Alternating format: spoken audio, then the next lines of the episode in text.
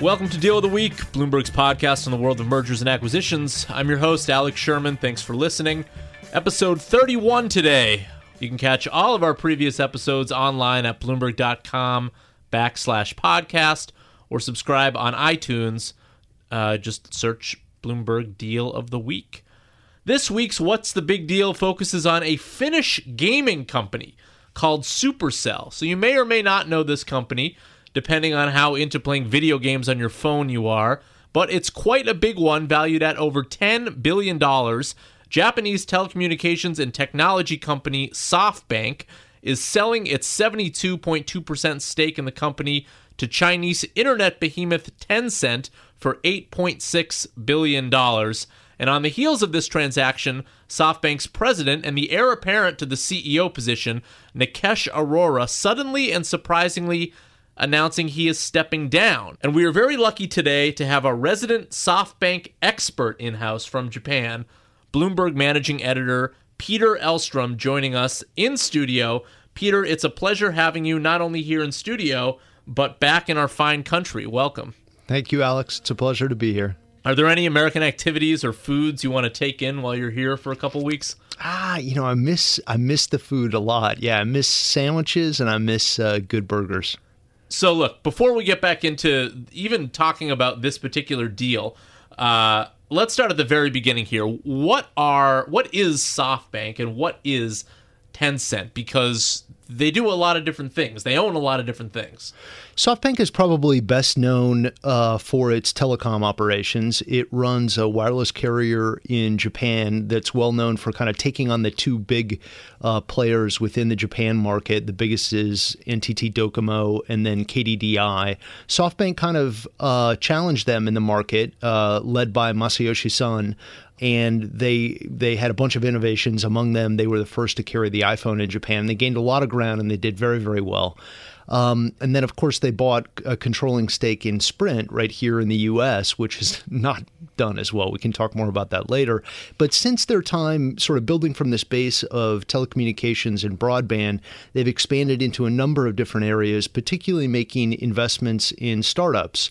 The biggest hit that they've had so far is investing in Alibaba, the Chinese e commerce company. They were in that uh, company very, very early on, uh, uh, based on Masayoshi Son's investment, and they did very well. They ended up with a stake that was worth more than sixty billion dollars. Sixty billion dollars from us from an initial investment that was less than hundred million. I it was believe. twenty million dollars, if I remember right. Yeah, that is yeah. that is amazing. That is uh, th- that is the only hit you need, really. You know, yeah. you can just retire. You can be one. wrong a lot of times if you get that one right. Instead of retiring, however, Masayoshi Son, who is the CEO of SoftBank, has a 300 year plan, the yes. opposite of retiring. Yeah, he is quite a character. Uh, he's certainly a celebrity in Japan and, and, and internationally. He's made a bunch of investments also. He partnered with Yahoo famously, and he owns. Uh, the, the controlling stake in Yahoo Japan, which is now up for grabs, along with um, along with the bigger Yahoo corporate uh, stake, because Yahoo Corp owns a piece of Yahoo Japan.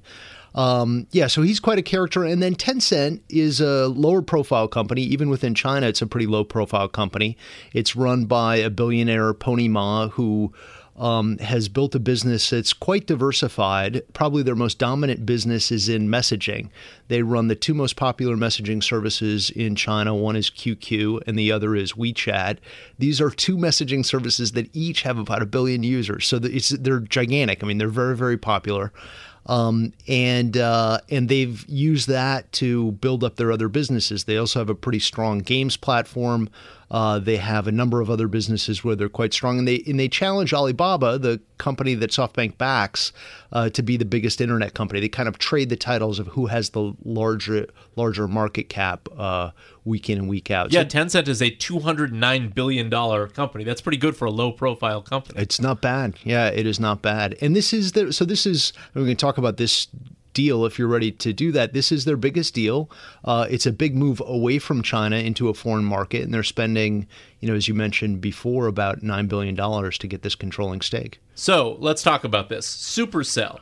Uh, so this, by the way, Supercell is the first European tech startup to pass the ten billion dollar valuation mark. It is a Finnish gaming company. Uh, its top games, its top four games are Clash of Clans, Hay Day, Boom Beach. I guess I, I, I have to I have to laugh when I say Boom Beach. Uh, it's just a funny thing to say. And Clash Royale. So Peter, I know you are an active gamer and a fan of all of these games, correct? I'm not.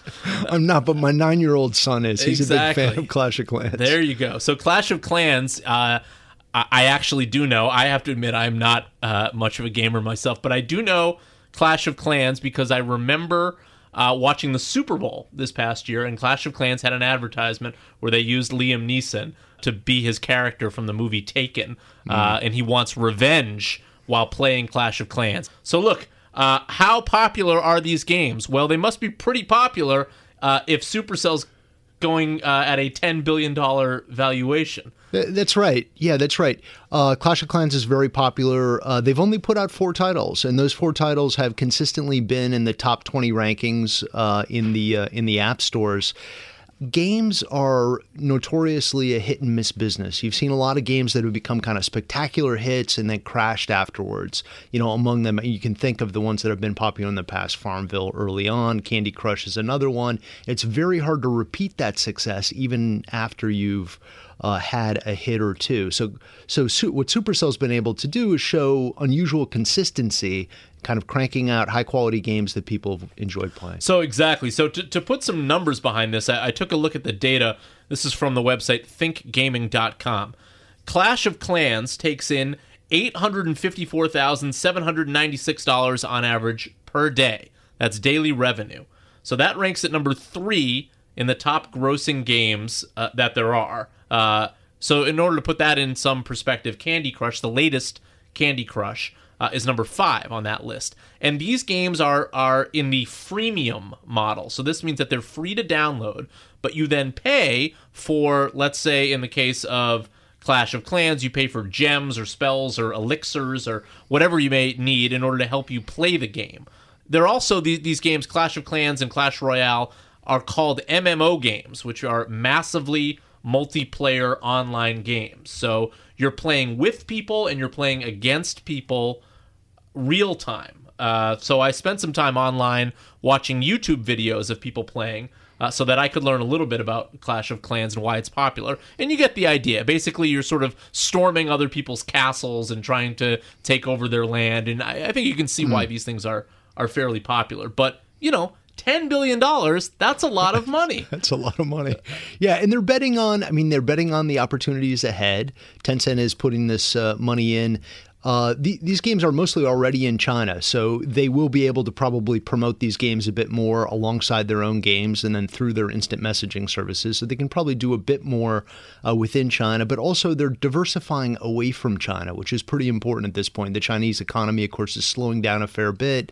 Um, it's a challenge to sell these games consistently in China, so they're diversifying away, getting a revenue stream outside of China that could be valuable going forward. 2016 is the first year that mobile games are expected to surpass PC and console games in total revenue. So clearly, it's a bet also on the future of gaming. And Tencent knows the gaming world well. Not only do they own their, do they make their own games, but uh, you know they own another very popular game, League of Legends. The the maker of that Riot Games they acquired. They also own 12% of Activision Blizzard, which is a uh, you know a video game uh, company that you, you, you may have heard of.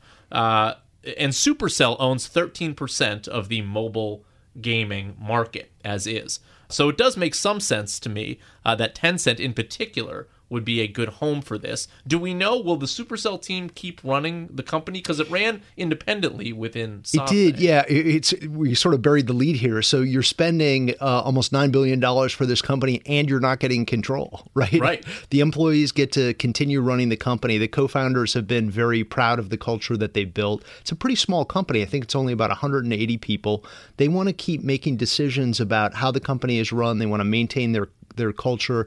The CEO has talked about how in a creative business like games, you can't have hierarchical systems. You can't have top down decision making. You need to let small teams work on things that they come up with and go ahead and develop it. And that's the way you're going to actually get high quality games. So they want to maintain that culture. And not only do we bury the lead that, from that standpoint, but also SoftBank has already made uh, an incredible amount of money on this investment. So uh, they're not even buying in particularly early here. You know, SoftBank made three times its money. It made about six billion dollars, I, I, suppose, if, if, I'm doing my math. Yeah, right I think it, I think it was uh, perhaps a little bit less than that, but yeah, it was a fantastic. I think they made three times their money uh, on this deal, and it was a huge hit for them. And so you're right, yeah, Tencent is coming in at a pretty high price, hoping that they can raise the value even more. Right. I didn't do, the the six billion. I would have to subtract that, so it's more like was it four and a half billion, something like that. It's a ninety three percent IRR. I think I read. wow. What this is. Wow. Uh, yeah, over a relatively short period of over time. Over a relatively short period for three of time. years. So look, why is SoftBank selling? Well, um, SoftBank is making a number of changes. Um, as Masayoshi Son has said, he's he's good at making investments and he's good at buying stakes in companies. He's less good at getting out of them. So what you've seen just really this year is SoftBank beginning to exit some key investments. They sold about uh, $10 billion in Alibaba stock I mentioned before that has been such a huge hit for them. They've also decided that they want to move away from the games business, which had been a priority investment in the past, and now they're moving away. Supercell is part of that. They also had a big stake in uh, GungHo Entertainment, which is a Japanese game maker best known for Puzzles and Dragons. I know you're a big fan. Yes, Puzzles and Dragons, my favorite. I assume you play that on your phone. Is that correct? you can't. Is yeah, it a board game? so look, is is it so? SoftBank wants a lot of this money back, I guess, to they've said publicly they want to put it back and make their balance sheet a little cleaner because they have a lot of debt, and some of that debt was related to the Sprint transaction. Is it possible that they're selling this company and they're selling those Alibaba shares for another reason other than balance sheet? Well, there is tons of speculation about that. Uh, what the what the company has said is that they're selling the Alibaba stake and they're selling Supercell in order to pay pay down some of that debt, uh, strengthen their balance sheet. Um, their their stock price has been depressed in part because they have so much debt. Last I checked, I think it was it was more than um, hundred billion dollars.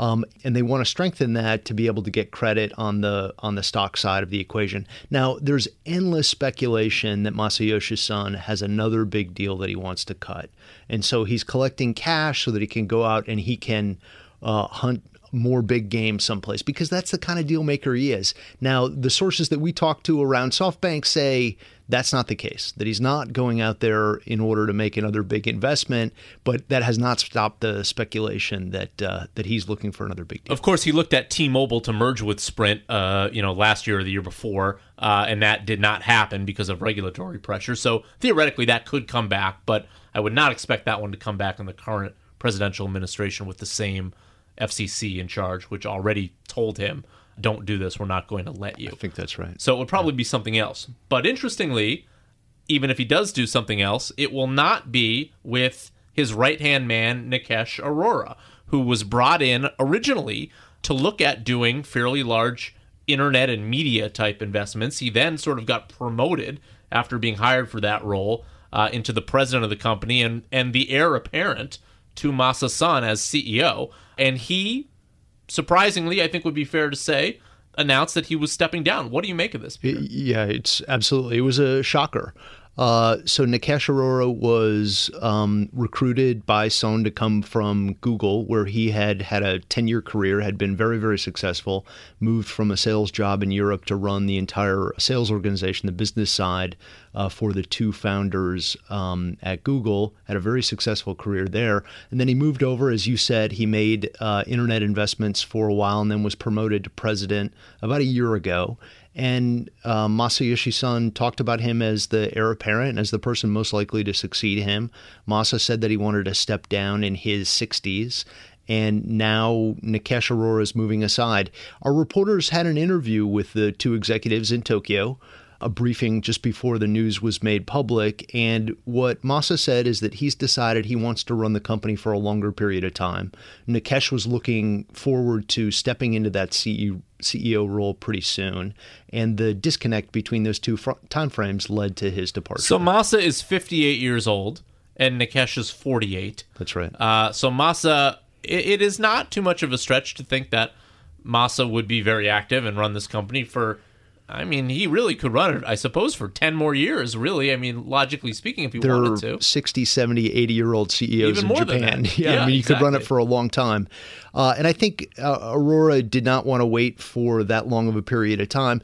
But still, there, there's, I mean, there are questions about what are all the factors that played into this. This came after Arora had come into some pretty fierce criticism from a group of investors in SoftBank who thought that he didn't have the qualifications to do his job and they didn't want to take him, they didn't want him to take over the company. Why did they think that?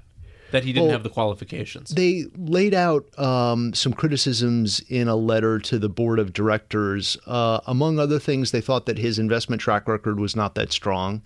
Uh, SoftBank was successful with Alibaba, but that happened well before he showed up, and the companies that he's invested in have not done uh, that well uh, so far. But again, these are very long term investments. They also felt like he was um, paid too much. Uh, and they said that his uh, history of investments in the past was not so strong that he deserved to be heir apparent. Yeah, so he was paid a lot of money. I mean, if you if you depending on how you uh, calculate the compensation, he, there were some years he was making more than hundred million dollars a year. Yeah, the first year that he came, he made more than $100 million. And then this last fiscal year, he made, depending on which, which exchange rate you use, about $75 million. Just for comparison, Masayoshi Son made about a million dollars. So Nikesh was paid much, much more than that. So Nikesh Arora spearheaded investments in uh, Indian e-commerce provider Snapdeal.com, a ride-hailing service called Ola Cabs, a real estate website Housing.com, uh, a hotel booking app uh, called Oyo Rooms, uh, and then in the U.S. So none of those are U.S. investments. In the U.S. this last year, he led a billion-dollar fundraising round. This was sort of his investment, uh, but SoftBank's, of course, as well for this U.S. online lender, Social Finance Incorporation. So, Right. so yeah, none of those have have uh, changed the game for SoftBank, perhaps, but also I could argue none of those were expected to change the game, right? Because they're late stage startup investments. So don't you need a little bit more time in order to really You definitely someone? need more time. Yeah, we talked with uh, Nikesh Arora uh, a number of times about his investment strategy, and uh, certainly it was a long term play. He liked to talk about how SoftBank was permanent capital. So, venture capital firms famously raise money for 10 years typically. Um, and so that means that at some point they have to start thinking about getting out of those investments. He said SoftBank's strategy was different in part because they could stay in for a long period of time. The um, the Alibaba investment was well over a decade. It took a long time to be able to pay off. So when he made these investments, the expectation was not that you were going to see a big return in the next year or two years out. Obviously, it was going to take a long period of time. And he also wanted to play at a level of investment that very few investors could play. They were putting in 100 million, 500 million, even a billion dollars in some cases. Where there are, there are not that many uh, venture capital firms or other investors, strategic investors, who can make that size of investment. So he felt like it gave them a competitive advantage. So, do we have any idea what happened here? In other words, Nikesh Arora was supposed to be announced formally to the board tomorrow, or at least when, when this recording comes out, it will be today. The timing on this seems very strange, coming right after being cleared of all wrongdoing from the from the SoftBank board. He he did a very strange thing. Uh, he went on Twitter. Uh, in fact, as of the time of this recording, he is still tweeting. So he is still answering questions on Twitter. He's been doing it all day. Yeah, we counted him up. Uh, the first time we counted it was 30 tweets from him. Now it's over 100. So Over a cont- hundred tweets. Yeah, he continues. Uh, uh, I think he set a answering record for a departing executive Yeah. for getting on Twitter and answering questions. so so you would think. I mean, I, I don't, I don't know what to make of this. I'm certainly. I mean, now I'm purely speculating. But you know, on the one hand, you figure if you're going to be so open and tweeting, you maybe don't have anything to hide. On the other hand, I, I mean, the the turn of events here seems like there is some sort of story that's not being told. Uh, I, I I would agree. There there there seems to be something going on behind the scenes. It's not like Nikesh just showed up. When we interviewed him last year, he I, we've skipped over this part. He actually put a huge amount of his own money into SoftBank stock. He invested almost uh, half a billion dollars in SoftBank shares. And when we interviewed him about that investment and what motivated him, he said he was ready to take big risks on the company. He said, I'm here at least for 10 years. He clearly was intending to stay for a long period of time. He was not explicit about expecting the CEO job this year or next year in the very near future. He brought in a bunch of his former colleagues in order to build an investment team. So the fact that he left very abruptly like this, just before the annual meeting, as you say, it certainly looks mysterious. And on the flip side, I can say that I remember when Arora was hired, uh, Masa Son said something to the degree of that he was very relieved to have found a successor because finding a successor at the company was a big pain. And now, unless he has someone else in mind, he's going to be put right back in the same situation he was. Yeah. Well, we did. So SoftBank actually has something called SoftBank Academy where people come in and they're sort of audition. The idea is to try to find a successor for Masayoshi Son. About half the people come in from outside the company. Half the people are inside the company, and Masa goes and he'll give presentations to them. They'll do Q and A and things like that. So there is a pool of people who have hoped to be uh, in this position, but they are back to square zero at this point. Peter, I'll nominate you for the position if you want. It's it's lucrative. yeah. yeah. I've heard it's lucrative. Yeah. yeah. Uh, Peter Elstrom joining us uh, in New York on a brief vacation back into the United States from his home in Japan, talking about SoftBank selling Supercell and uh, the various different management changes going on at the large Japanese telco company. Peter, thanks for joining us. Thank you, Alex. So that's it for this week's episode. You can expect more Bloomberg reporters and M&A professionals who are doing deals real time. And until then, find us on the Bloomberg Terminal and Bloomberg.com, as well as on iTunes, Google Play, or whatever app you use to listen to podcasts. And take a minute to rate and review the show while you're there. Also, follow me on Twitter at Sherman4949. See you next week.